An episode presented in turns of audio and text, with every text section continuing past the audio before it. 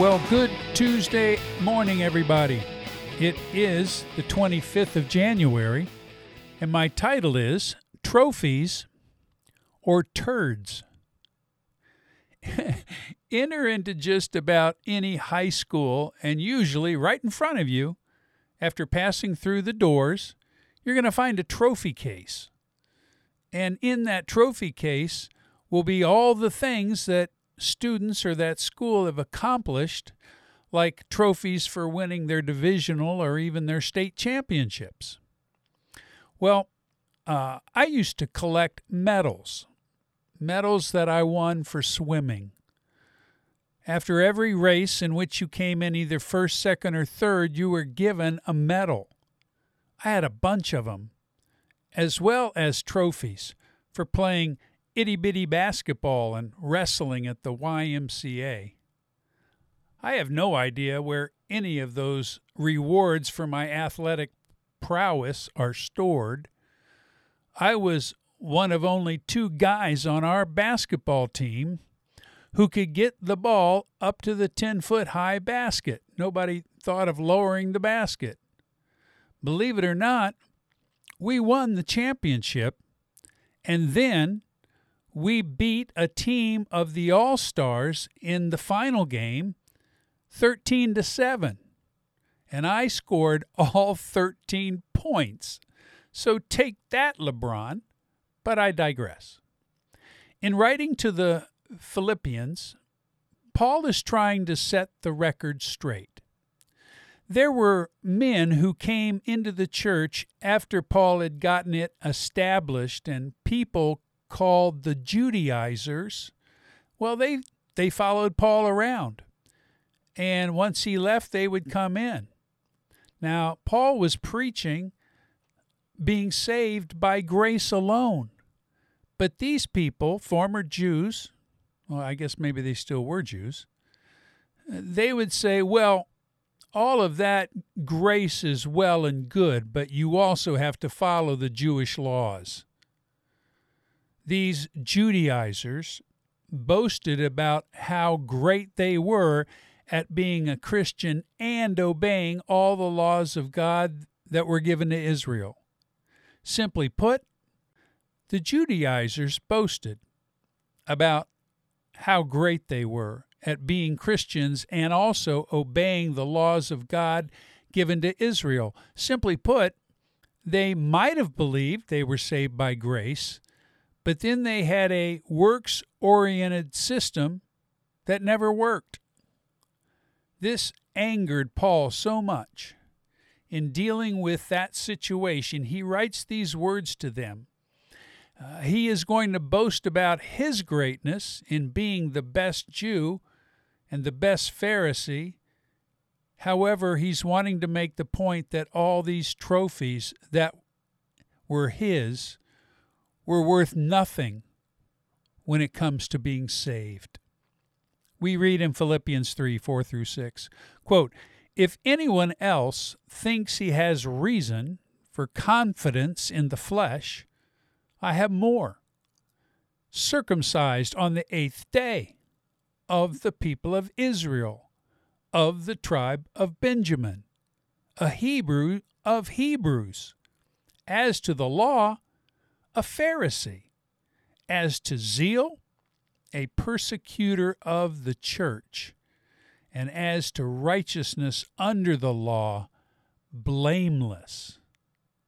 He begins by telling them that according to Jewish law, he was already obeying it when he was eight days old and getting circumcised on the eighth day. He was born a Jew, so both of his parents were Jews. Then he boasts that he was not only a Jew, but he was of the tribe of Benjamin, who considered themselves better than all the other tribes. In fact, they were the tribe that would lead Israel into battle. He says that he was a Hebrew of Hebrews, which has a relatively particular meaning. A Hebrew of Hebrews was a Jew who was born and lived in a Gentile city, growing up in that culture where everyone spoke Greek, but he also learned and could speak, read, and write in Hebrew. And when it came to the law, Paul was a Pharisee. And not just any Pharisee, he was the best Pharisee. They always considered themselves better than all the other Jews because they studied and obeyed or tried to obey the law. Or that was what their appearance proclaimed. Interesting to me that Jesus called them whitewashed tombs, though looking good on the outside, they were really just graves filled with dead men's bones. And if one would consider uh, being zealous for the laws of God given to Israel and persecuting these Christians who had a whole new system of ideas about Jesus and God, Paul was on the attack. And he said he persecuted the infant church. In fact, he says when it came to a righteousness being earned by obeying the law, he was blameless. He was perfect. So those are Paul's trophies and medals that he had earned in his lifetime. He earned them and should have been proud for his living the best Jewish life of any Jew, including the Pharisees. However, then he writes these great words, which would have been a shock to his readers he says, But whatever gain I had, I counted as loss for the sake of Christ. All these trophies, all these medals, they, they were causing me to lose instead of win for the sake of Christ. He goes on, I count everything as loss compared to the surpassing worth of knowing Christ Jesus, my Lord. For his sake, I have suffered the loss of all things. Now listen carefully and count them as rubbish in order that I may gain Christ. Paul is making those Judaizers understand how invaluable he felt his trophies were he wasn't proud of them. He counts them as losses. They were not trophies, they were turds.